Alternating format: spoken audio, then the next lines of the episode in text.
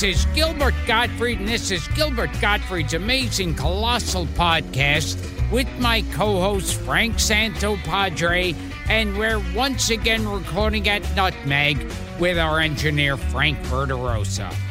Our guest this week is a singer, guitarist, recording artist, manager, Grammy winning record producer, and eyewitness to some of the most important and defining musical events of the last half century.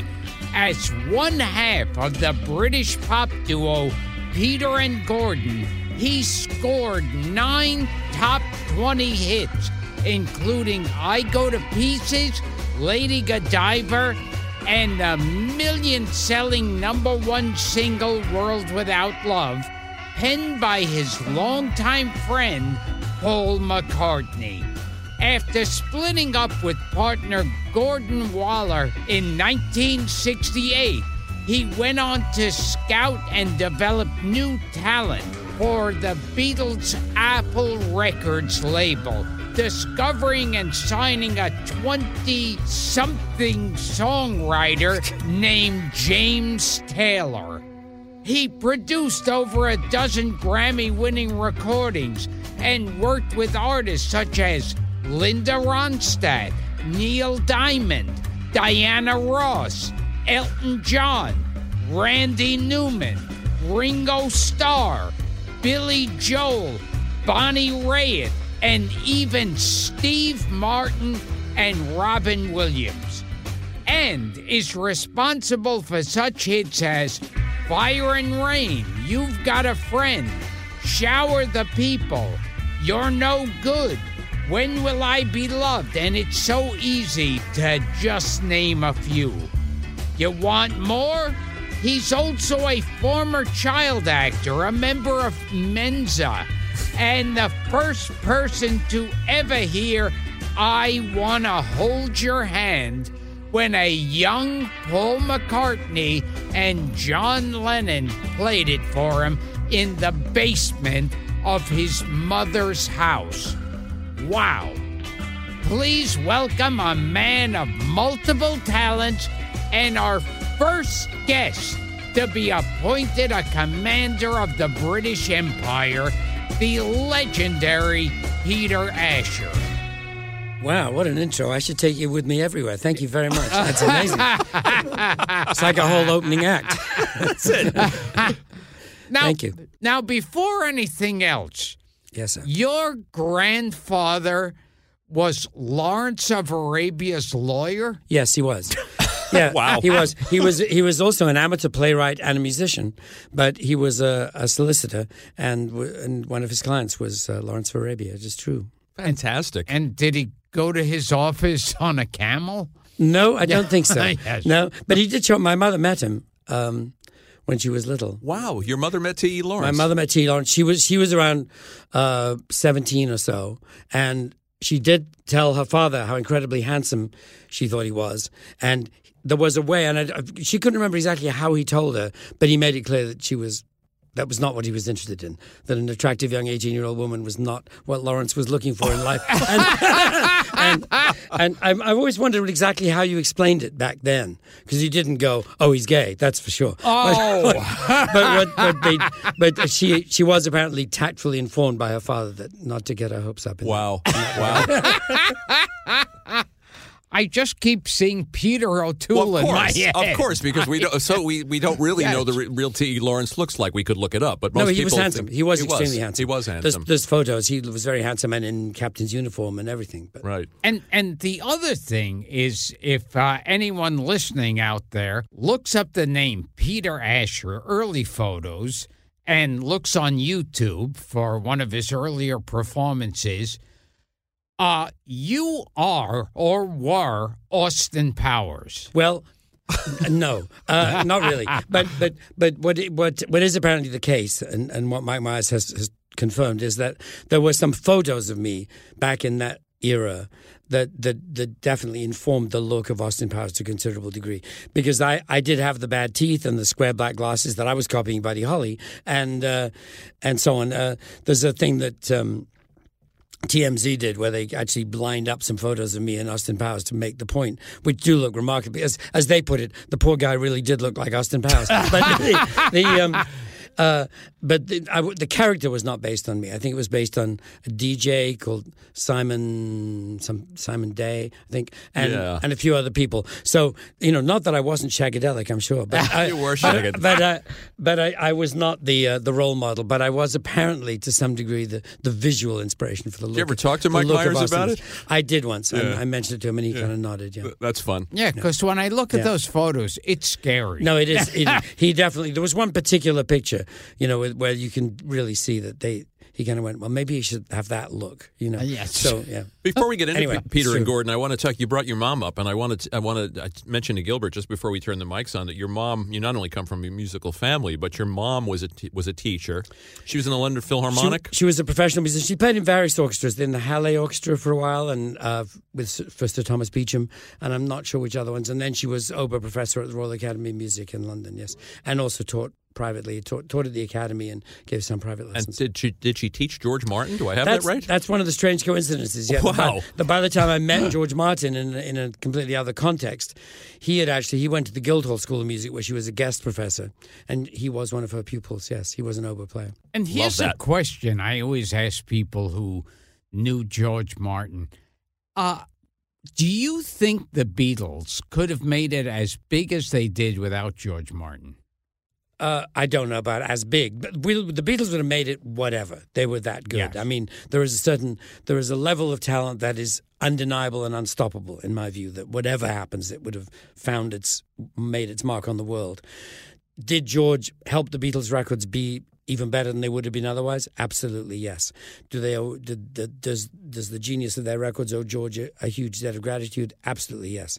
Is he one of the best record producers in the world? Yes. Would the Beatles have happened without him? Probably yes, but it might have been different. You know, it's it's hard to say. You know, yeah. but, but in the same way, people have asked me the, the, that question about James Taylor. You know, well, what would you have made it? If, and the answer is yes, absolutely. You know, so it's it's it's not well, you certainly helped. But I helped. Exactly. I, helped I, was proud to help. But I Yeah. mean, I was just amazed when I heard him and went, you know, this is, you're colossally good. You know, this is insane. Um, you know, it's you, you actually get to the point where you can't believe nobody else has like, gone. This guy's brilliant and signed him up and made a record. I would just happen to be there first, and George was the first person to, to hear how good the Beatles were and, and, and recognize it. I love that George also worked with comedians. That he that he worked with the Goons. Absolutely. That well, that's, background. That's one of the things that recommended him to them and to me. I mean, when we, the reason we all knew George Martin was cool wasn't the music records he'd made thus far. Yeah. It was the fact that he produced Spike Milligan and Peter Sellers, which who were our heroes. Sure, I saw an interview Goons. with you, and you said it all comes back to Spike Milligan. It does. Which-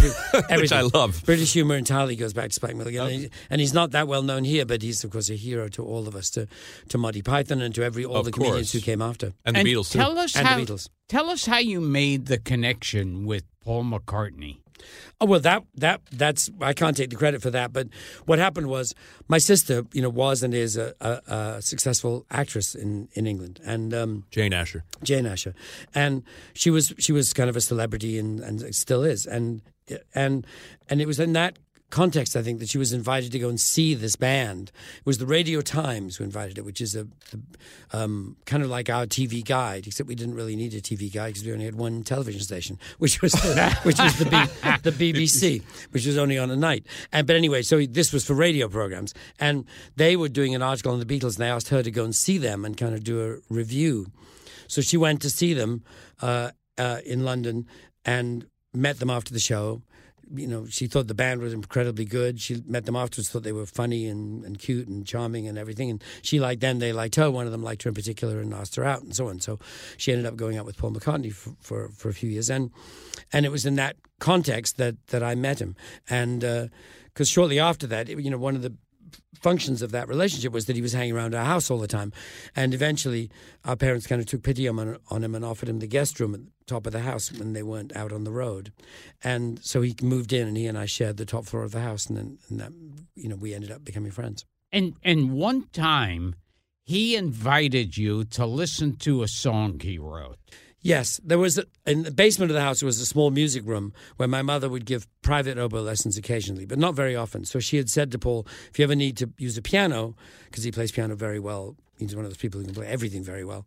And and um, she said, if you need a piano, use the one in the basement music room. So it, John came over one day, quite soon after he'd moved in. This was early on. And they were down there for a couple of hours. Interestingly, with no guitars. The guitars were up in his bedroom and my bedroom on the top floor. And they were down there for a couple of hours. There was a small upright piano and a little sofa and a music stand. It was a tiny room. And and then Paul called up the stairs and asked if I wanted to come down and hear the song that they had written. So I came down and sat on the little sofa, and they sat side by side on the piano bench and played uh, "I Want to Hold Your Hand" for the first time. It That- that fresh, does- freshly minted. Wow. And asked me and asked me what I thought. So you were like the first person in the world to hear "I Want to Hold Your Hand." He was. other than the composers, yes.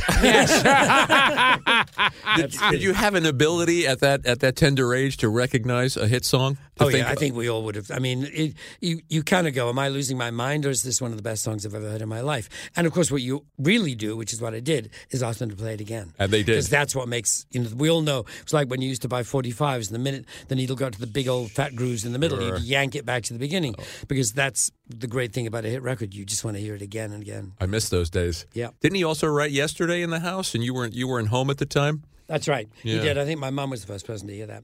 But Wow. pro- you probably know the story, but he woke up with the melody Yes. completely formed in his head Yes. and was convinced it was an existing song. He wasn't going around saying, "Listen to this song I've written." He, he was going around saying, "What is this?" You know, um, he sang it to my mom and to various people, saying, "You know, this must be something. It's it's melody stuck in my head." And eventually, by process of elimination, he realized he'd written it inadvertently. And did, fascinating. did he originally call it scrambled eggs? It originally had no lyrics, and then they were looking at some point. As I say, I wasn't there, so I didn't witness this. But at some point during that day, the temporary lyrics that he was looking for a da da da, you know, and the first da da da that apparently came to mind was scrambled eggs. So at one point, it was something about scrambled eggs, how I love your legs, or something. Yeah, But- it's fascinating. His but his initial reaction was someone must have written this. This must Yes. this must It's exist. the only tune apparently where Wow. that where he woke up with it completely done. Uh, as a melody, I love and, that. And but I mean, nobody knows really, really where songs come from. That people tend to get a bit mystical about it. But um, that that was an extreme case to wake up with one of the best songs ever written, Of course. pre-written, without having to make any effort. you know? Of course. we should all be so lucky. Oh, what an ability! and and you're a member of Mensa? Uh, it's true. Well, I took the test. We don't go in any order here, I- Peter, I- as you can see. I took the test a very long time ago, so at least they don't make you retake it. You know, there's no Oh. there's Oh. no readmission qualification. I'm sure in 150 guests, we've never had a Mensa member in here I before. wonder. I probably did it when you know. I probably took it when I was about sixteen. So you know, and I, but I've worked on my brain cells pretty vigorously since then. So who, so who knows what's left? you know, but luckily they don't make you recheck your IQ. Gil, you're not in Mensa? Uh, no, no, it's, it's so political. But I also I do like those kind of logic things. I mean, I read Right. I was did read philosophy at university and that kind. So I do like I like maths and logic and stuff. Before we get into British invasion, and, They and- wouldn't let me near the building. I'm sure, I'm sure you were banned. Before we get into Peter and But Gordon, I've been to a couple of meetings and they're pretty weird. Really? I've been to like two in my whole life. Now, are the just out of people curiosity? are a lot of the people in Mensa a little bit on the crazy side? Yes. Like the yeah. Yes. Yeah. That's So- interesting. So in what way? What are, are they just hmm. like out there? Like they can't? No, just it's a, just a bunch of people. But you know, I, I I'm not sure what you what I don't really know what it's for or what you'd expect. You know, they're all going to get together and solve the world's problems Hmm. in ten minutes over dinner. But but no, it's it, it's a, you know IQ as we all know measures a particular kind of thinking ability Sure. that may or may not be any use. Don't go away. We'll be right back after a word from our sponsor. Now back to Gilbert and Frank. It's them that you soon will thank. Gilbert found this interesting too. We want to get into the British invasion too. There's so much to cover with someone like you, Peter. But also, you were a child actor. I was. You worked with one of Gilbert's favorites, Alastair Sim. I did. We were in a film called Escapade together. Fascinating. Um, yeah, it was it was a good film actually. I saw it not long ago. They had, they had a revival of it in L.A. They were talking about some particular period of British filmmaking. I can't remember what they called it, and some film research body was doing the screening, and they re- re- figured out I was uh, not dead, and you know, I was the only person in the film left. You know, so they said, Right. "Will you come and talk about making the movie?" I said, "Yeah, of course." And, and you worked with Claudette Colbert. I did. Claudette Colbert played my mother. Um, I got a great picture of me kissing Claudette Colbert very vigorously. About that, Gil? it happened one night. And you worked with this actor, Jack Hawkins. yes. Sure. He was my he was my father in the same film that Claudette Colbert played my mother. We were in the outposts of Malaya fighting the commies on behalf of the British Empire. I In the love film, we won. In real life, not so much. I was just saying, like years ago, I was watching a talk show, and Jack Hawkins had just had his vocal cords Yes, removed. he did quite a few films after that. I mean, even with some lines that he would do with the you know buzzy thing, which it, they're getting better anyway. But And and I, I, it seemed like he he was talking about it, and the way some people burp the alphabet, he would burp the words. yes, yes, that's what. Yeah, there's two different ways they do it. Either they swallow the air and kind of talk to, over the, with the burp, or they use those buzzy things like electric razors. On. And they and uh, but he would he got really good at it and could actually. You know, he was actually in a couple of films where he had short lines and he would get away with it. I'm just curious about He was how a you, terrific actor and a very terrific nice man. actor, Yeah. Jack Hawkins. Yeah. And then I did a film with Cecil Parker. I don't know if you remember, all, a lot of one of my favorite act, British Hmm, actors. don't know that name. Oh, look him up. You'll know Okay, him. every- Cecil Parker. He's in everything. I know Cecil Kellaway. Uh, no, look up, look, up, Ce- look up Cecil Parker. You'll- He's Okay. in everything. Okay. Um, he How was- did you he's and Jane get into acting in the first place? I mean, your dad was a physician. Your mom was a musician. It's odd. I, I the stories I'm told, I can't really remember, but um, apparently some agent or somebody spotted the three of us. My, I've got two sisters, Jane, right, that's Jane right. and Claire. We all have red hair, so it was like, and we were all grade, graded by height and looked evidently, you know, cute or whatever. And so somebody said, "Oh, you know, you." Make some money out of those kids, you know. Or Get 'em something. working. And and anyway, we so and some agent expressed interest, and we went, yeah, sure, you know. And and um, we never did do anything, all three of us together. Jane and I did do one thing together. Because I did a number of the old Robin Hood series, if Oh, you remember right. that, with Richard Greene, um, and uh, the black and white, which is a very interesting story, by the way. That's another thing we could talk about for hours. But was it was all created by blacklist Americans who'd gone to England to find work. Hannah Weinstein um, put the thing together. It was the first first episodic TV ever made in, in Britain. She would do a show a week. for Blacklisted writers who And had was to go overseas. largely blacklisted writers That's that went overseas. Anyway, um, I was Prince Arthur in a number of those episodes. But then later, after Prince Arthur had disappeared for a while, I came back as a peasant child with Jane as my sister. We were two peasant children trying to free their oppressed father from the clutches of the sheriff of Nottingham. Uh, that's the only thing we ever did together. But you can you can find it; it exists. I didn't know it was. I know the series, but I didn't know there were blacklisted American writers be- behind Yeah. it. Hannah Weinstein's the producer, and I don't think she's related to the Weinsteins as we know them, but she was a Right. blacklisted um, producer, a left wing Jewish producer from L.A. who'd gone to London to work, How about that, Gil? Wow. along with a lot of cool writers who went there too. so all of them, the whole crew was basically blacklisted. no, the cr- the crew probably No, was. not the I mean, I'm crew, sure the union crew the had to be English, but- creators. but, The I think the creators. creators, I The understand it, writers. certainly Hannah Weinstein, who's the, was the key figure, and they used some blacklisted writers as well to write episodes. I got to dig into that. Yeah. So, how did music? You, you, you're always musical. It was a musical family, but you obviously decided at some point not acting. Um, well, gonna- it- yes, I'd like to think I made that decision, but it could be that the acting community made that decision. I, well, we'll give you credit for it. um, no, I mean, by the time I got to school, see, Jane uh, quit school when she was about fifteen. She she she knew acting was for her, and she didn't need school, and she, you know. Um, so, but I went to Westminster, which is a serious, what you know, what in England we call a public school, which isn't really public at all. Expensive and hard to get into, and it was a very serious school. In the middle, founded by Queen Elizabeth I, and all that stuff. And so they would never give you time off to go and be in a film or anything. So it, so between that and the fact that I probably wasn't getting as much work as I was, I just started taking school seriously, and I could combine school and music, but not school and acting. And and at the risk of getting the wrath of Beatles fans the world over, you introduced John Lennon to Yoko Ono. I, I, I was responsible for that meeting. I yes, uh, I started an, a bookshop and an art gallery with some friends, um, t- two friends of mine, Barry Miles and John Dunbar. And Miles ran the bookshop, John ran the art ran the art gallery, and I was the third partner, and also put some of the the, the money I thought I was making. In pop music, turned out it wasn't really, but that's another story.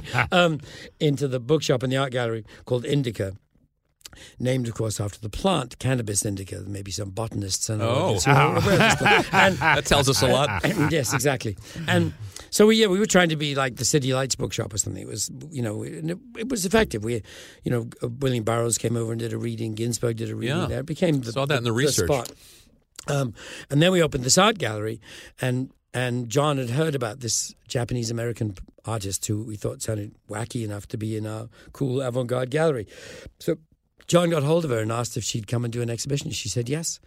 We took an ad in the paper and she came over and everything. And the the way these things work, you'd have an opening night for the press and everything with wine and cheese or whatever. And but we sometimes had a, a pre-press opening that we would invite friends to. And uh, they, by this point, the Beatles were amongst my friends, so we invited everybody, and, and one of them came, and that was John. So that's that's where he and Yoko met. And and a lot of people have this very easy answer that it was Yoko who split up the Beatles. What's, No, I don't think so. I mean, you know, they were arguing about a lot of different things, and you know, I think yes, some of them got annoyed about Yoko, but they in in the end it was Allen Klein that they were arguing about. You know, when they they agreed that they wanted some serious businessman to come in and and rethink the whole thing because by then it had expanded into numerous areas beyond music. Apple Records was one thing, but it was films and electronics and clothes and this that, and it was going a bit nuts. They just couldn't agree on who that person should be, and John was determined that it should be Allen Klein, and. Uh, uh, I think he was mistaken. I knew about Allen from New York, and I knew him essentially to be kind of a crook, you know, and and um, Turned out to be true. turned out to be true. and and and so Paul was vehemently against Allen. John, Allen Klein somehow talked John into it the way these people do. Maybe he told John he was going to make Apple great again or something. I don't know. Whatever it took, but whatever, however these crooks talk us into electing them. But um, it. Um, it, it didn't work, you know. And anyway, that was what I think. If if, if one thing brought Paul and John to a to a to a point of dep- departure from each other, that was it. And you were at a, at Apple then, so you were in the, I mi- was you at were in the middle but of some of those the minute, arguments. The minute they chose Klein, um, I resigned. Right. So I by by the time John arrived, I had left. and took James Taylor with you. By the time Al, by the time Allen arrived, sorry, I I had left. and the relationship between Yoko and John. What did that? How did that? Your opinion? I wasn't there that much of the time. I mean, it was very close. He, he looked, he valued her opinion on everything, and she's a very smart woman. She's an eccentric woman, but a brilliant woman. And and uh, I think the Beatles were, were just it was it was new to them because the rest of them had, you know, wives or girlfriends. They would leave and go to work, and Yoko was part of John's life partnership in, Sure. in every in everything. And I think they found that disconcerting.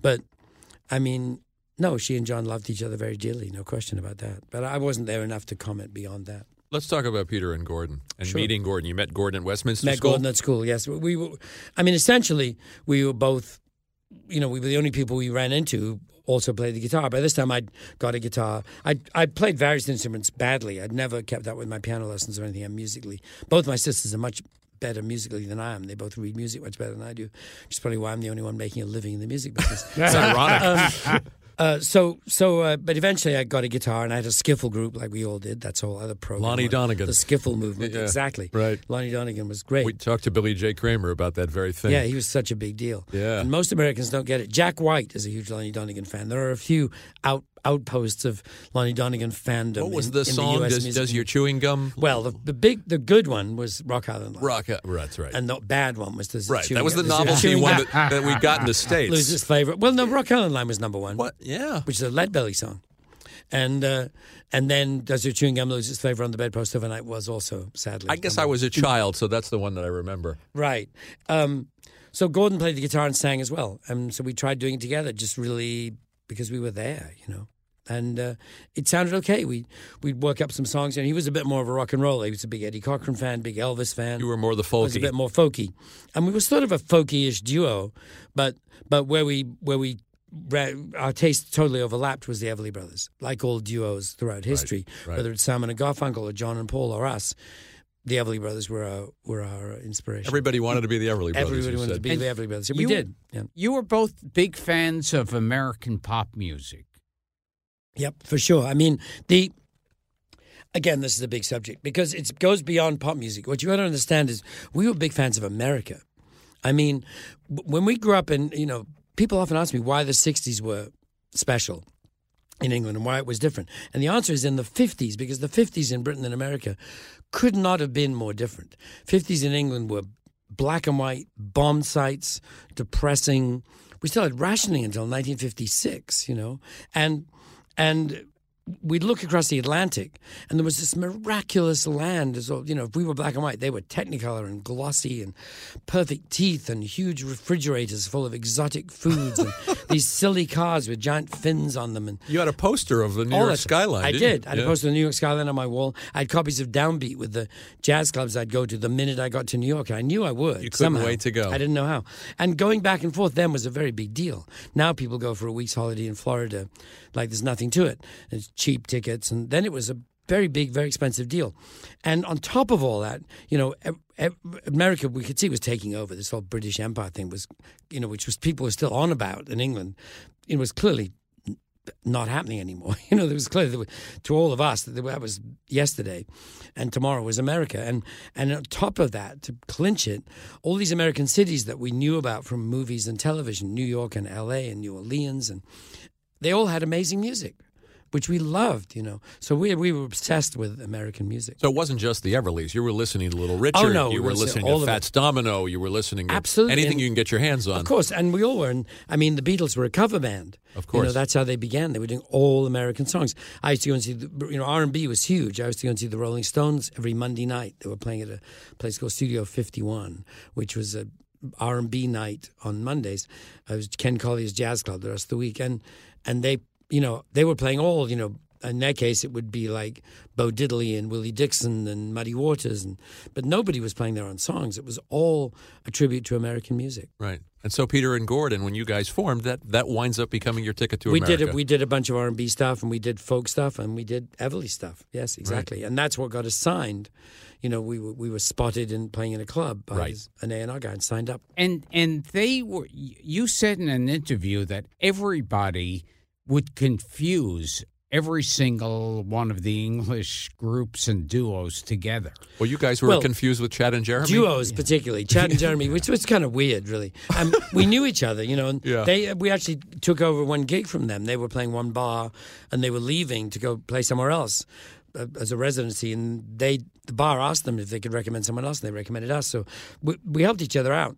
But it was kind of odd because the two duos, in both cases, the tall, handsome one sang the low part, the short, nerdy one with glasses sang the high part, and and. Uh, and uh, so I mean, it was, and, and what would happen is they did things that we didn't do. They did like the Patty Duke show. They were on Batman. Oh, sure. 'cause The Dick Van Dyke acting. Show. and the Dick Van Dyke show. Right. And people would congratulate us, but we, but they were never on Ed Sullivan, and we were. So, nah, nah, nah, nah. Oh. so um, That's great. but so what happened is, you know, we would do Ed Sullivan. They people would congratulate them, and you kind of go, you know. And that it's that was the one where they had they uh, they had so many mobs of people chasing them, and they had to stay with the Petrie family. Yes.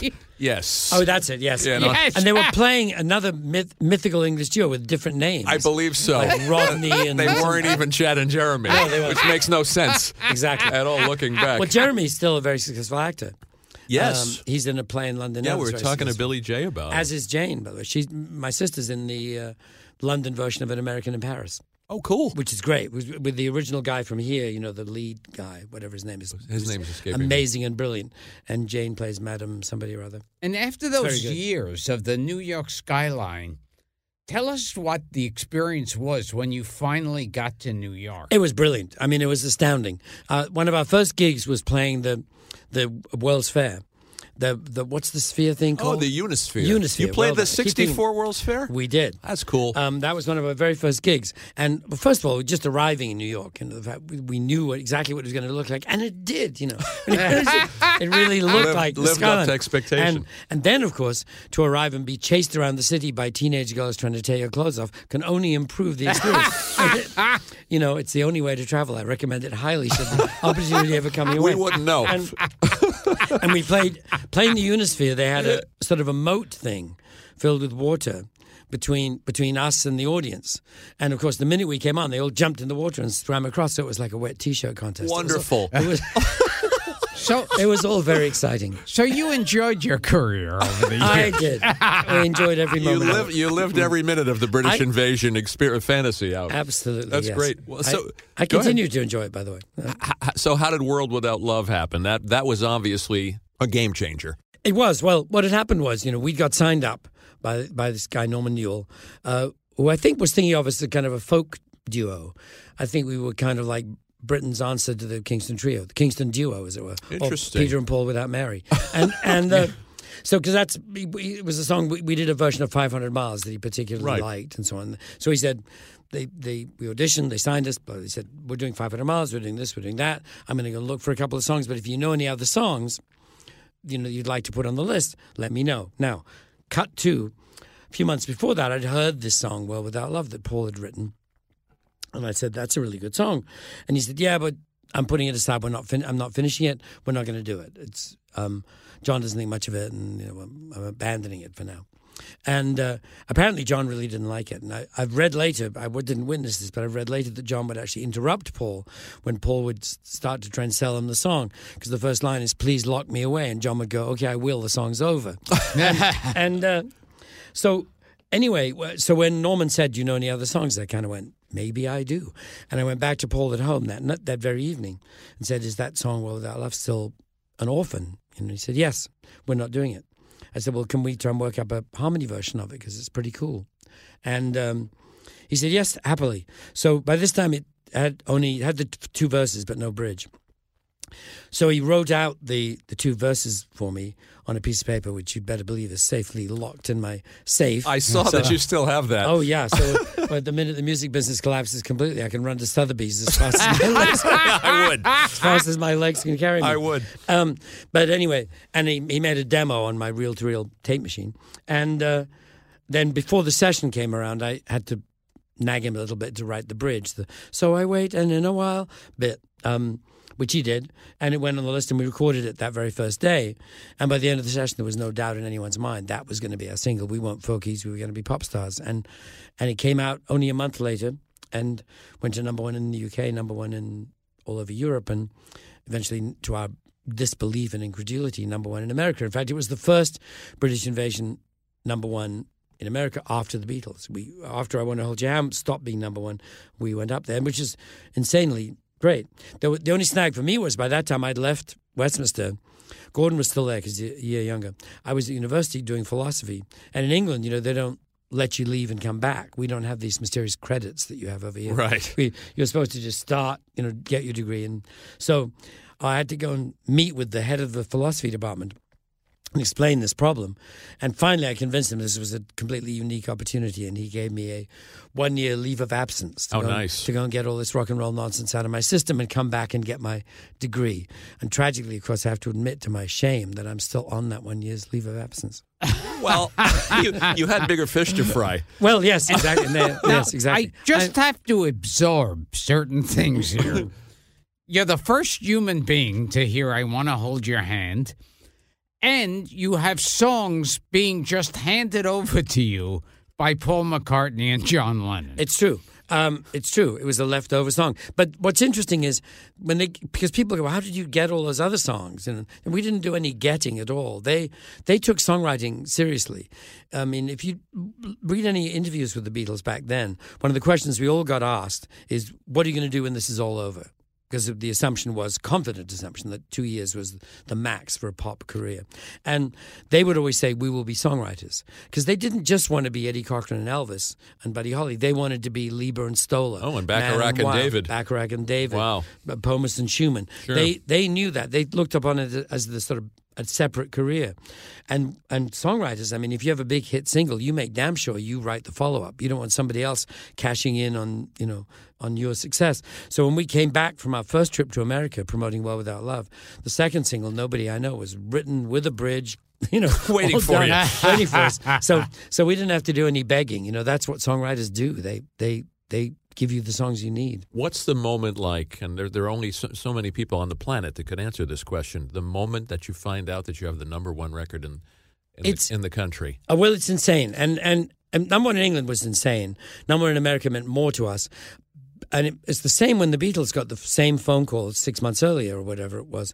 That I Want to Hold Your Hand was number one because they knew they would get to go there, and that's what we knew. In other words, it meant we were going. It was a phone call. The news came to you in a phone yes, call. Came to in Yeah. a phone call, and you know um, that was like the irrevocable proof that we were going to get to go to this land that we that we dreamed of going to, and and we did. You know, it's it's funny to think because you told us about how the English had this dream world view of America, and when the English invasion was starting, America looked at everyone coming from there, thinking, "Oh, this is the hip spot." I know, isn't that weird? And uh, you know, as I say, that's what people ask: is why were why were the '60s so cool? And it is it was a reaction, you know, it was a reaction to the bleakness of the '50s, because you know the, they everyone tried they crowned a new queen and said it's a new Elizabethan age and blah blah blah, but eventually it wasn't until the young people kind of went, we're going to screw all this. You know, everyone in the '50s tried to dress like a grown up. You know, that you tried to look older than you were, and suddenly everyone went, I'm not going to do that. I'm not going to wear a suit like my dad. I'm going to wear these absurdly silly clothes and velvet and flowers and bell buttons and, and you know and and it changed everything. And and then America fell in love with. I mean, America was doing it too with the whole hippie thing, but Sure. there was something radical that happened in England, which was a distinct reaction to the bleakness of the 50s. And there was a reaction to the 50s in America too, because they were a bit conventional and Oh, certainly. sturdy, but but they weren't miserable like they were in England. You know. Will you, do you want to? Uh, do you feel? Are you feeling brave, Peter? I, I'm, I, I, Since since I think so. Yes. since we're talking about World Without Love, Yes. and he's been excited about this. He Yes. sang uh, Wichita Lineman with Jimmy, and I, Jimmy. so Jimmy. I'm told. I didn't consult with Jimmy before I came. you up. should have. I probably should have. Perhaps you should have. Jimmy is a good friend, and I'm a huge fan. He's the best. but uh, and uh, yeah, that's one thing I failed to do is though, Should I let him sing with me? well, we always ask. All right, I'm Because- gonna I'm gonna have to carry you through this. Yes. show. exactly. Don't Okay. worry. We'll do. it. you Okay, follow Gil. the script, and I'll join you on Follow something. his Okay. lead. Okay. You follow the script. Okay. Here we go. Please lock me away and don't allow the day here inside where I hide with my loneliness. I don't care what they say, I won't stay in a world without love.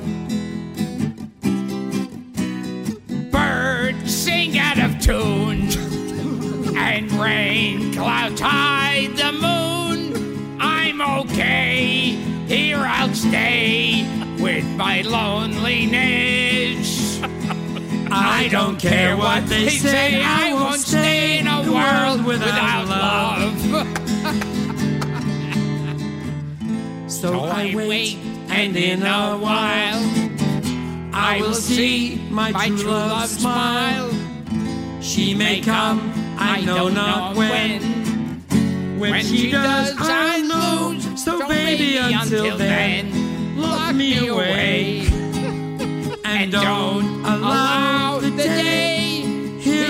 inside where I hide with my loneliness.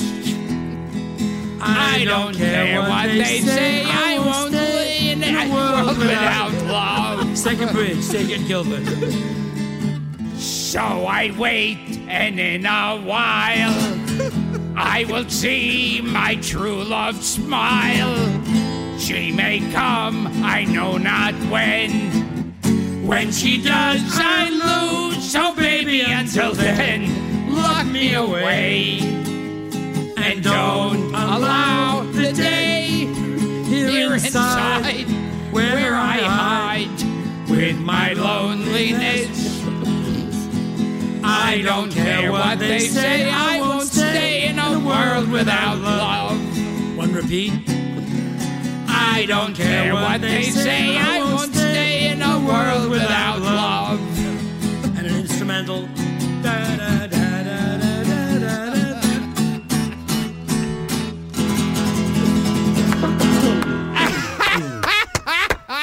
Brilliant. Brilliant. Peter Who, and who Gilbert. needs Gordon? Brilliant. Peter and Gilbert, ladies and gentlemen. Thank you very much. That was Wow. fun. Birds are not the only ones singing out of tune. Oh yeah. and the interesting thing is, there's these weird lyrics float around, which when she does, I lose, which came from God knows where. It's on the web in places, but it's wrong.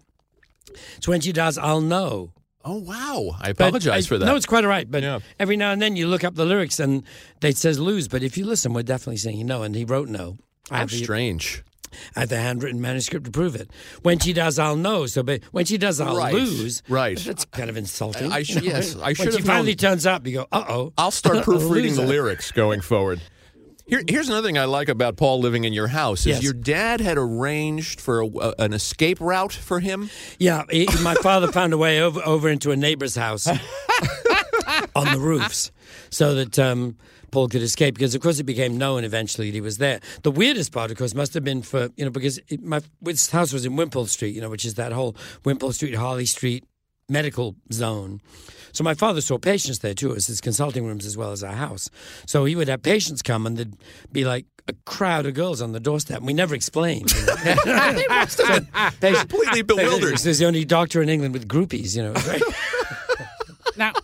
Now, a strange thing in your life that brings me, reminds me of a movie that I saw. What's that? Yep. Oh, you were the best man at the wedding for Marianne Faithfull. I was, I was, yes. Now, Marianne Faithfull did a strange movie. Girl on a motorcycle. Uh, no, I Another think one? it was I, Irina Palm, Ah, where, Okay. where she's a grandmother. oh, this was more recently. Uh, yes, yes. Not, not young, beautiful Marianne. Oh no, no, old, this is old, the old. Marianne. Yes, Okay. yes. She's great. I love Marianne. Anyway, no, I don't remember that. I haven't seen it. she's a grandmother who's retired and you know struggling for money and Yeah. has a, a handicapped son and the movie is how she just falls into a job where she where guys go to a place put their dicks through a hole in the wall and Marianne Faithfull on the other side jerks them off. Where on is- earth did you see this? This is a movie. It, it's actually not a bad film. Well, there you go. I wasn't aware of that. That's a showstopper. That's, that's, It- that's very it- good. it- yes. and it wasn't like a sex comedy or anything. How It was, like, strange. very serious. I have to research that. Yes, yeah. and I've, I have not seen. I, I, I could bring it out with Marianne, I suppose. Maybe I wouldn't. but uh, Maybe I wouldn't. Tell us about part of the the experiences you, you just mentioned, playing the Sullivan Show, and what was that like? It was great. I mean, it was. Uh, it was I'll, I'll tell you an interesting story, though. Um, the reason we weren't on the Sullivan Show when we first got here was um, indirectly Allen Klein again. Uh oh. And and I'll tell you why. Not being evil, but actually being clever. He had set up a system whereby the the when the all the new English singles came out, he would have them shipped immediately that week. The the, the new re- hot releases straight over to New York, and occasionally he would cover them at, on his label Cameo Parkway. And Bobby Rydell did a cover Ah, of World. Without Love the minute it had come out in the UK before ours came out in America. He put his out, went in the charts. And and then when ours came out, it, we luckily knocked him out of the charts, and ours went became the hit.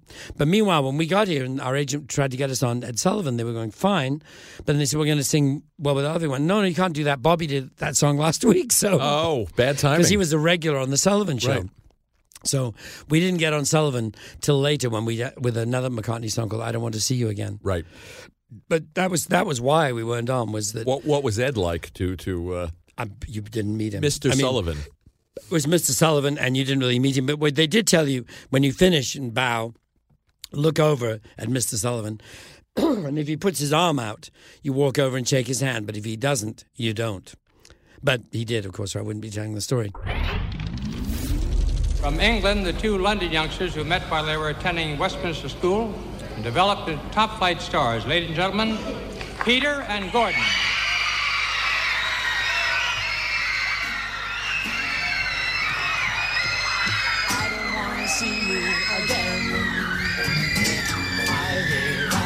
Love is. How can I understand when someone says to me, I don't want to see you again. Why do I cry at night? Something wrong could be right. I hear you say to me, I don't want to see you again. As you turn your back on me, you hit the light of day. I didn't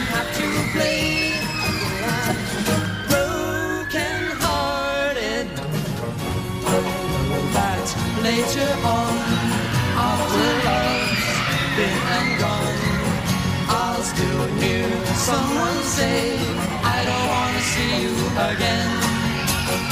As you turn your back on me, you hit the light of day. I didn't have to play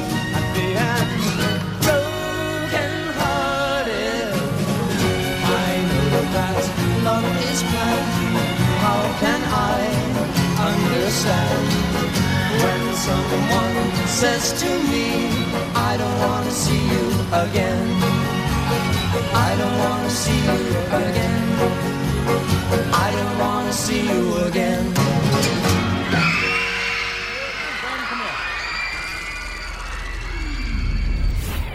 I'll tell you one person that was a bit of a surprise was when our agent got all excited when they said that, that they'd got us on the Jackie Gleason show. And and um, we'd never heard of him.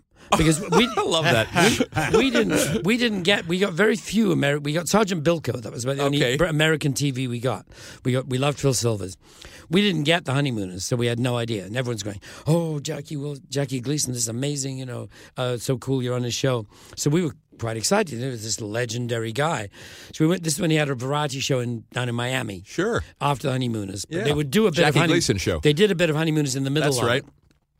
So we went down there, you know, and walk on the set, and there's this obnoxious, drunken asshole of a man being being really horrible to everyone. Not to us; he didn't even speak to us, but Uh-huh. the crew, the cast. It was we were kind of this guy's a complete shit, you know. And and that, of course, was the immortal Jackie Oh, no! since- The great one. Since then, I what the honeymooners learned it all by heart. I recognized he was a complete genius and had every right to be as assholish as he wished, but he certainly was using that right to the fullest on this particular occasion. but then we did Red Skelton, and he, on the other hand, was not drunk and not unpleasant at all. He was very nice. Did you do Milty's show too? no, we never did. Oh, okay. Not sure Oh, Red- that saves the hmm. question. Red I was gonna ask. Skelton. You know, the internet cannot be trusted in certain respects. Well, they maybe have we you, did do- They have maybe you guys playing the Berle show. Maybe we did. Yeah. We did a few. I don't remember meeting him, but I know. I don't remember. Maybe we did. All right. Who knows? So Peter and Gordon, if it's on the internet, it must be true. I, I do. This must be true. I also want to ask you about one other hit. I want to ask you about "I Go to Pieces," written by the great Dale, Del Shannon. Yes. Yeah. Uh, what was what was he like? I mean, it's He was a, great. A great talent who came to a sad Very end. nice. I mean, that was another one we sort of picked up off the floor in a way because we were on tour with, with the Searchers, another great English band, and Del Shannon, and and he'd written this song that he thought would be right for the Searchers, and inexplicably, and to my mind, mistakenly, they turned it down. They they said, "Thank you very much. I don't think it's right for us." They actually could have made a good record of it, but we'd overheard it and kind of went, "Oh, well, if they're not doing it, can we have Yeah. it?" And uh, and he we worked out a version and said, "Look, you know, hold that song. We'll cut it as soon as we get back to England," and we did. Great track. And so you, when uh, Peter and Gordon finally split up in '68, Yeah. you you decide to go in different directions. Well, we did. The interesting thing is we didn't actually split up. Um, You did. You didn't we- officially split We up. no. I mean, we never said this is our last gig. We never had a big row. We never had an Everly Brothers punch up on stage or anything. You know, we just drifted into a kind of hiatus. And I confess that when the hiatus went on for ten years, twenty years, thirty years, my assumption was we're not, not going to do some. But of course, we did. Gordon and I got back together after thirty-eight years. thanks to Paul Shaffer. Thanks to Paul Shaffer. But to go back to where you where you were, um, where, where were you again? Oh yes, that's when I went off and Well, to you, other you things. I decided different paths. I wanted to be a record producer. I knew that. Right. I loved the process of making records from the day we first went in the studio, and uh, so I did. And I, I that's a career I deliberately went after. Mm-hmm. And and you were sort of like at one point not as excited about performing Yeah. as you were about being in the creative process. Yes. Well, performing then was very different too. I mean, we had fun. We had a great time. But it's like, you know, you probably saw it eight days a week. And the, when the Beatles. It's kinda great, went- by the way. Yeah, it's They're terrific. recommended. Oh yeah, terrific. Um, Ron Howard's a, a, a great friend and a brilliant filmmaker, and um, and uh, but so you know, you couldn't hear yourself. You couldn't. They couldn't hear you really. I mean, it was an experience. But it, music now, it's great. You know, the technology's changed everything. People forget they were singing through the PA system when You- they would the play arenas. Monitors didn't days. exist. You Yeah, know, the, the, the word monitor didn't exist. There were jobs that we have now that didn't exist. Front of house mixer didn't exist. Guitar tech didn't exist. I mean, no, all that stuff. And monitor mixer, no, no monitors. You were using whatever PA was in the building, including like the, the same thing they announced the score over was what you Right, were so when they play Candlestick Park, Yeah. that's what they're It's singing. crazy. Yeah. And then you just had big amps on stage. Nothing was mic'd except the vocals. It was crazy. So you couldn't hear yourself. You couldn't hear anything. They couldn't hear you. It was kind of annoying. And and I pr- I loved the studio, you know, completely. So I decided I wanted to, and then got lucky enough to find an artist I believed in. That's when I became a manager as well. And and you said that uh, in, in an interview that how much it's changed being on the road. Completely, yes. What are the changes? Well, as I say, some of it is the technology. Some of it's the fact that it's it's organized now. It was chaotic then. I mean, everyone was making it up as they went along. I mean, there's there are aspects of it that have maybe become too corporate and too organized on a grand scale. You know, with crazy three hundred dollar ticket prices and you know um, all that stuff. It's just got very elaborate now. But um, you know, so there's, there's a certain homemadeness that one misses. But there's no question. Now, when you go to a show now, you expect to be able to hear everything and see everything and get a real production, and you do. Sure. And it's great and it's exciting. You know, so it's it's changed radically. It's stunning to think that this even pod- on our level, even when I play clubs, you know, I still go out and I do a, a memoir show thing with a band. Right.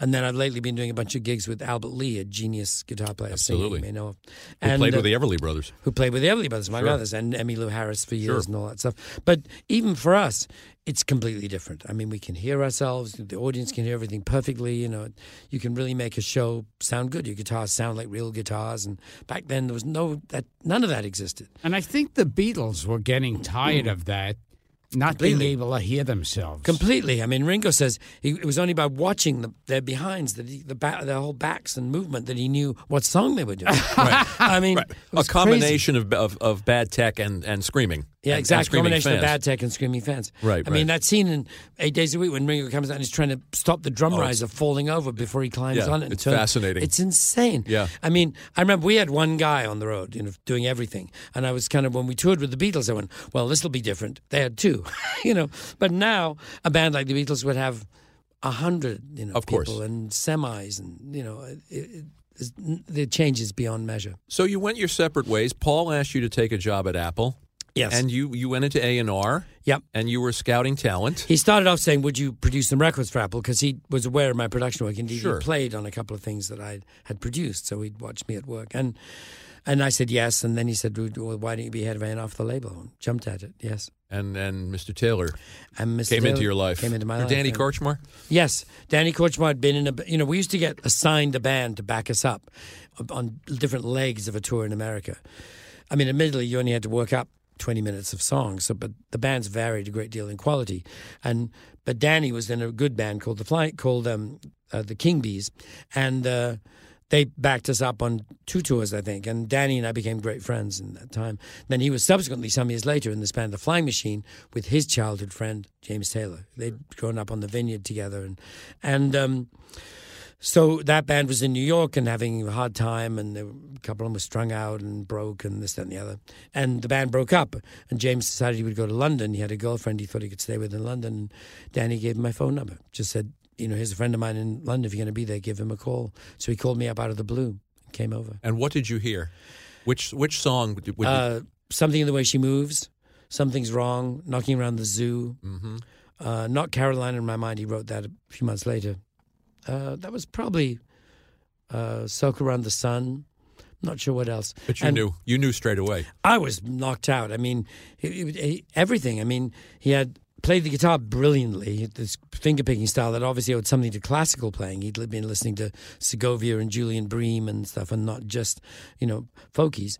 Um, plus, but then he was using these kind of jazzy Manhattan's records kind of chords, but singing with this beautiful folky tenor. And of course, back in that era, the term singer songwriter hadn't been invented. If you had long hair and played the guitar, you were a folk singer. Didn't matter if you never sang a folk song. That's interesting. if, if you if you wrote every song you played, you were still a folk singer, and and that was the, that was what he was. But um, I'd never heard anything that good, and I you know, on we had this strange conversation that really was kind of. I said, "Look, I've got this new job. I'm head of A and R for a new record label. Would you like a record deal?" And he said, "Yes, I'd love one." And and so within two days, I had him in the office meeting the Beatles and signing up. And they responded too. Mm. They they they loved it too. I played them something the way she moves in particular, and they all agreed. And What's not to like? what's not to like? And so we signed. He was the first artist signed to Apple. And that, that gets us back to another subject we brought up on this show Which is? songs that mention other songs in them. Well, I believe, and I'm, I, I hope this isn't bad information too, but that something in the way she moves, in in some way, inspired George. Well, we have to assume so. Yeah. Um, Right. Yeah, George certainly heard it and liked it. Right. And then wrote a song with oddly similar lyrics. Yeah. Um, but James, in response to that, when people say, "How do you feel?" You, you know, did George adopt your phrase? The answer is that in that song, there's, James keeps putting in "I feel fine," which he said he'd thought of because Oh, the Beatles wow. it. Wow. That's You know, great stuff. She's around me now, and I feel fine. When he says "holy host of others standing around me," That's too, he's referring Yeah. to the Beatles. Yes. That's cool. Yes. That's been Carolina in my mind. That's pretty cool too. Yeah, I he just wrote learned that, that. I've heard- after he, wrote that's what I mean. He wrote that it was after he'd met them. We'd signed to Apple. He went away for a week or two of holiday to Ibiza, and that's where he wrote Carolina. It's great. I'll tell, I'll tell you, I've, I've seen interviews and listened to interviews with, with James Taylor Mm. recently. Yeah, He gives you a lot of credit for being for being the person that, that believed in him. I did. I mean, because essentially when I when we moved to America, I, you know, neither of us had any money. I was betting my career on on his. I dropped him off on the East Coast for a bit of rehab. He was in the mood for at the time, and I then went out to California and made a record deal. And you're looking back at those people, I mean, the, and the people that you assembled. I mean, Danny, uh, Randy Meisner, Carole King, Russ Kunkel. No, hold on. That's that's not the Apple album. No, no, I mean later on. Oh, the Sweet Baby James. Yeah, Sweet Baby James. Yeah. Well, what they, I mean, they were very distinct because the Apple album was just people in London. So you know, Paul played on it, but but other than that, we had to put a little band together of English musicians. Right, I jumped. I split. I, gotcha. split when you went to L.A. Right. Yeah. Oh, sorry. Sorry, but I thought you said yeah, my mistake. But then when we got to LA, uh, I decided to make the album much simpler, and I wanted to put a band together. By this time, I'd heard the demos Carole King had done of all the great songs she wrote. You know, the demo of you know Up on the Roof or Sure. whatever, and.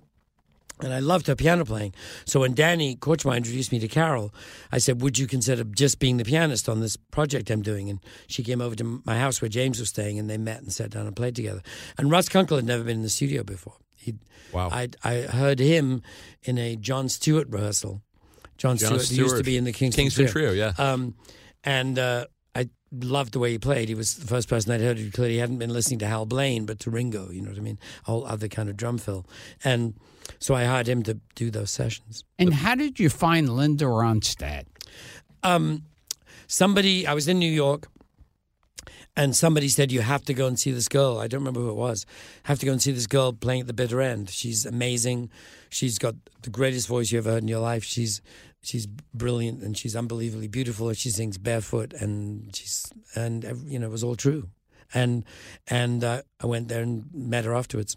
And and we didn't actually start working together right away because I just started working with Kate Taylor, James's sister, and I thought managing two women might be complicated. But but in the end, Kate decided to take some time off, and at that point, Linda and I got together, and I started managing her and, and producing her. And the first album I, I produced with Linda, she'd done a couple of other ones, but I produced um, "Heart Like a Wheel." And and the thing that eventually had her stop performing, Linda Ronstadt. Well, she has Parkinson's. Yeah. Yeah. yeah. Yeah. How's she doing, by the way? She's, I mean, as well as anyone with a very unpleasant disease can be doing. of She's, course. she's fine. You know, she she always worries about her brain. You know, because she goes, I feel my brain turning to Swiss cheese. But but she's so brilliant. She's one of the most smartest women I've ever met. Incredibly well read and Best girl singer you ever heard in your life, I've heard She you is. say. It's, it's it's amazing that those two things would apply to the same person, but they do. Yeah. She's she's um. I mean, no reason they shouldn't, but it's you know very fortunate when someone's an amazingly good singer and and is incredibly smart and well read and fascinating. So I've I've treasure her as a singer and as a friend. But yes, so Parkinson stopped her singing, and you know she she can walk a bit and stuff, but it's it's a it's a very annoying disease. We're fans here. Yeah. And those Oh, albums. she's Pri- the greatest. Prisoner in Disguise, Heart Like a Wheel, I mean, uh, Simple Dreams, uh, Living in the USA, they're wonderful records. Thank you very much. And if our listeners, we have about a million people now a month listening to the show. Wow. If our listeners do not know these albums, by all means, run out and get them. Absolutely. And She's also the James Taylor one of the she's one of the greatest interpreters of songs because she's not a songwriter, you know, and she, but she she herself, I mean, I didn't know about Warren Zevon until she came to me and said, "We're going to do several songs by Right. this brilliant guy," and she was right. Well, all those songs. The I mean, sisters, she rescued Elvis Costello. She does Alison. Yeah, it's funny. And, Yeah. and then Elvis was incredibly rude about it, but she subsequently apologized. Oh, interesting. Oh, what? How was he rude about it? Oh, because you know, he had to be. He was a punk, and and so you know, so he, you know, he, he did a Rolling Stone interview when he kind of derided Linda's version as you know awful. Meanwhile, of course, it made him more money than he'd ever made in his life so far because it was a big hit. Well- but but he did. I I love Elvis very much. We've we've become friends, and and he totally acknowledges that he was being a bit of a deliberate punk Well, also in, in the musical sense. Uh, that's that's funny. I'm glad he apologized. Mm. The, Wait, yeah. the songwriting. I mean, not just Zevon and Elvis Costello, but I mean th- that you guys were picking. You know, Stones covers, Orbison, Buddy Yes. Holly. I mean, you went to the best places. We did. I mean, Belinda and I were fans of a lot of the same people, and and so we we did that. Yes, it was fun. I love when I grow too old to dream, which on uh, on living in the USA. I don't know which one of you decided to pick that one, but it's it is that is an absolutely I think that was Linda. I think stunning I'm not song. sure. Generally, I, I'm the one usually picking some of the rock and roll ones because Linda would make an all slows album, give, given the choice. She likes singing slow songs, and of course, when we did the Nelson Riddle albums, which was completely her idea, not mine. I I supported her in it, but I didn't think they would be successful. And of course, they did unbelievably well. They're great records. The first one sold at three or four million, more than her preceding rock and roll albums. And and working with Nelson was a, a thrill to us. I. I owe Linda a huge debt of gratitude for that.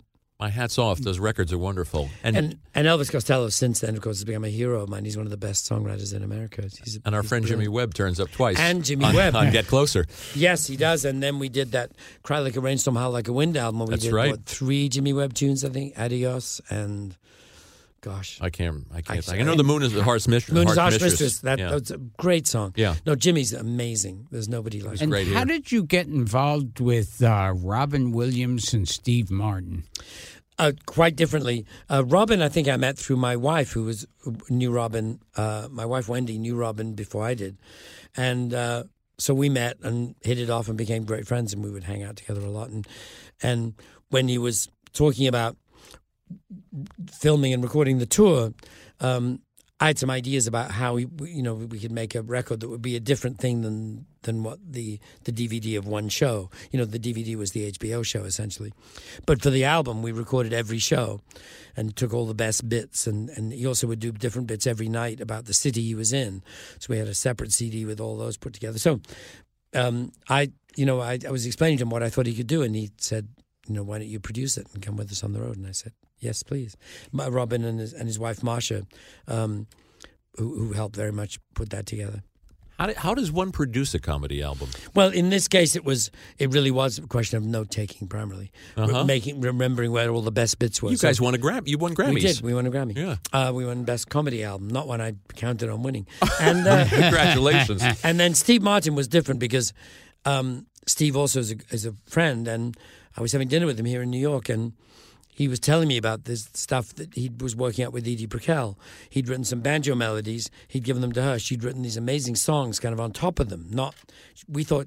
He thought that she was just going to put lyrics to the banjo melody, instead of which she wrote a whole counter melody. We're brilliant. And I heard those over dinner at Steve's house. And again, we were talking about I said, you know, these are really good. You should make an album, and here's how I think you could do it. So it wasn't strictly a bluegrass album, but make it a little more adventurous than that. Put some other instruments in it and real strings, and not just a fiddle, and and so on. So and the same thing kind of happened. I was actually on the plane home the next day that Steve emailed me on the plane and said, "Do you want to produce the record?" Um, and I said yes. So basically, I'm always out hustling for work. You are. That's what it comes down to. You're the busiest person we've ever had on the show. I was looking So at your website. I did those two Steve and Edie albums, and then Mm-hmm. of course they turned that into a Broadway show, um, Bright Star, which is Right, a terrific right. show, which ran on Broadway for a while, not long enough to officially be a hit, but we did a hundred and some shows. So, it was, and it's opening in L.A. Uh, this fall at the Ahmanson, and I so I was music supervisor for the show, and then I produced the cast album, which we were nominated for Tonys and Grammys and all that stuff, um, which was exciting. So You have your fun. hands in everything. I You're do. also- I, I work with Hans Zimmer a lot. yeah, I you're do doing movie music. Stuff. Yeah, yeah, yeah. yeah. So yeah, I, I like to keep busy. I'm not going to take up golf and move to Florida or anything in the future. couple of, just a couple of last questions, Peter. We know you, we know you got to go, and you've been you've been such a, a sport. oh, it's a pleasure. and full and just filled with information. I, I in in addition to recommending those those Ronstadt albums, uh, I'm going to tell our listeners too to get those James Taylor albums for God's sake. I mean, they're wonderful. Gorilla, JT, in the Pocket, Walking Man, they're all wonderful. And everybody, you get to hear everybody on there. I mean, Paul and Linda McCartney show up. Art Garfunkel's on there. yep. have David a lot of Crosby. Graham Nash, everybody. Yep, it's true. It's true. It's true.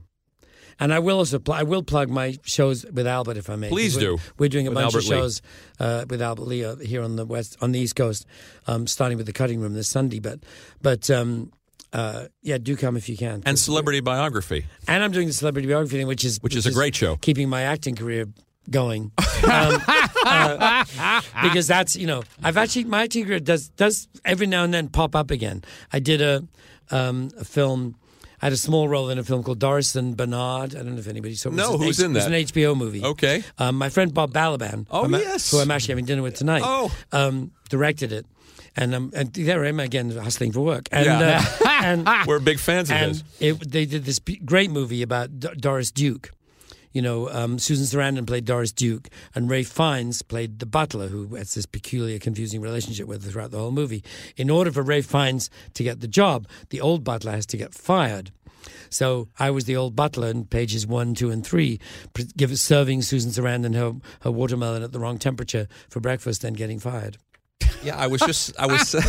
So without me, Ray, without me, Ralph Fiennes couldn't have got anywhere. So, and you were in the Rutles movie. I'd also like to point I'm out. in the Rut- second Rutles movie. The yes, second yes, one. Yes, Yeah, yeah. yes. Eric Idle's a dear friend Yeah. and a genius. and the great Neil Innes. yeah. Yes, Yeah. and Neil Innes. So we, we have to ask you this real quick. Yep. Uh, Uh, Gil, you have anything else? Uh, no. We let this man get on with his life, and maybe he'll take us out. He'll be kind enough to take us out with a song. First of all, Faust, the Randy Newman project, is another masterpiece.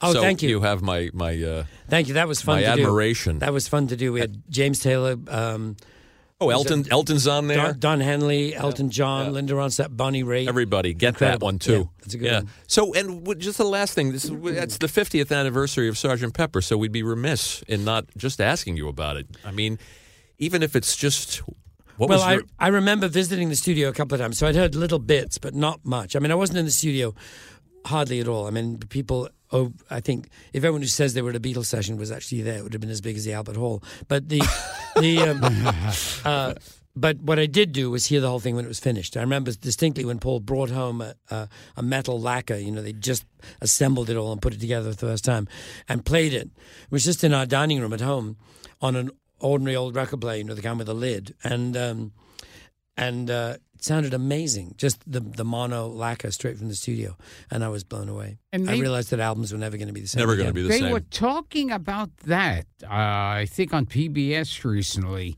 the making of Sergeant Pepper. there was a great special on PBS. Yes. Yeah. wonderful with Yeah. a musicologist Yes. who Yeah. really takes you through the. How impossible No, it working- was to do that then. Yeah, because it was all four track. I mean, the technology was fascinating. I could go on about that for hours too. But yeah, no, that's an. I've been working with Apple Records, know, that Apple, quite a bit lately. Indeed, I also have a radio show now. Tell us say. about that. I have a radio show every every Thursday night at 8 p.m. on the Sirius XM on the new Beatles channel. They gave me a, a asked me if I could do an hour show once a week, and I get to play pretty much whatever I want because it's supposed to be Beatle related. Right, of but once course. you include everything that influenced the Beatles and everyone they influenced, that's it's a wide net. That's everybody. Right, So, right, so I tell, I try to like this, tell a story, a thread that goes through it all, and uh, and and you know include some some some cool music that people might not have heard. And I heard That's the Thursday nights at eight. Thursday Eastern. nights at eight. On what? Where do they? Where can they get that? Sirius XM. Sirius XM. on the Beatles channel. Okay, that's great. Now I'm going to listen to that for Yeah. sure. Go ahead, Gil. No, What's the I last had question? just heard that the Beatles they had like sort of a rivalry, creative rivalry with the Beach Boys. Yes, they did. I mean, they both. I think they both realized. I can't remember what the order is anymore, but was it Sergeant Pepper That's then Pet Sounds. then Pet Sounds, I or can't the other No, way I around? think Pet Sounds came out when the Beatles heard that. Pet Sounds is first, but Yeah, they'll maybe grow- so. So yeah. yeah, they what what one way or the other. You know, Pet Sounds maybe inspired Sergeant Pepper, and then Beach Boys. You know, but I think it was definitely a case of somebody doing something brilliant, and their big rivals going. Oh shit! You know how, how are we going to beat that? And so it, you know, and it was an amiable musical competition. Absolutely. Uh, and just you know everyone trying to be better than everybody else, which is what show business is all about. because I think McCartney had heard Pet Sounds.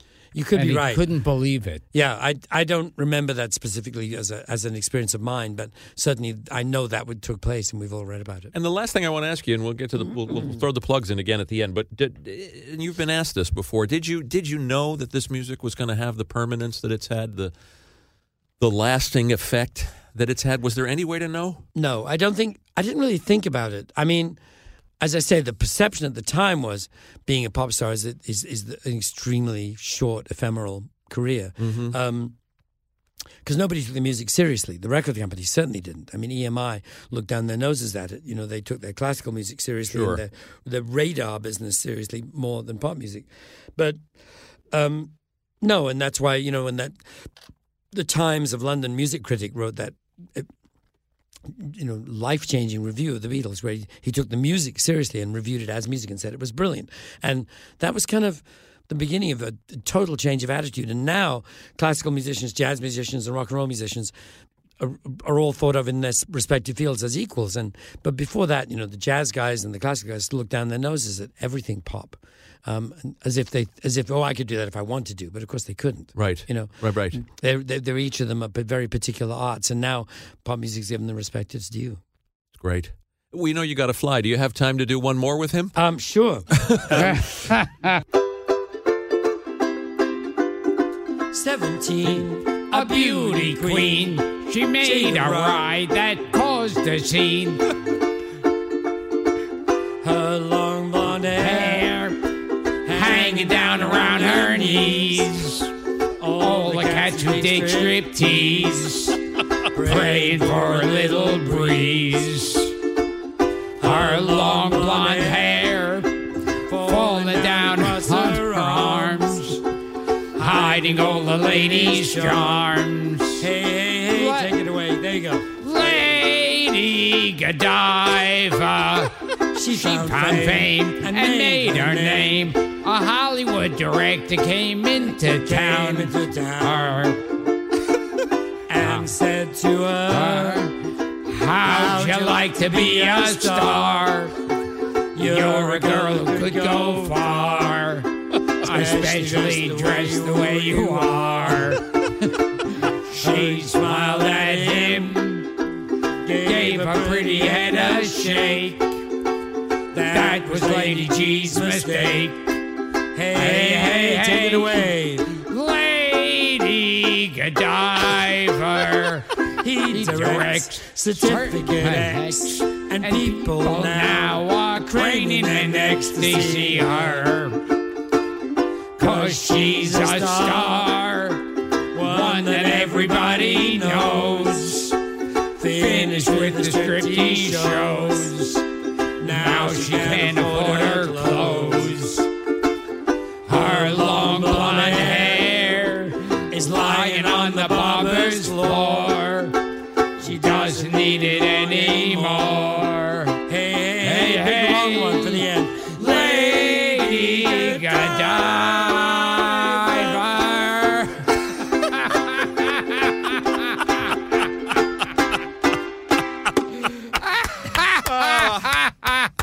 Die now. Terrific. Very good. Peter, thank you. never, so- never sounded so better.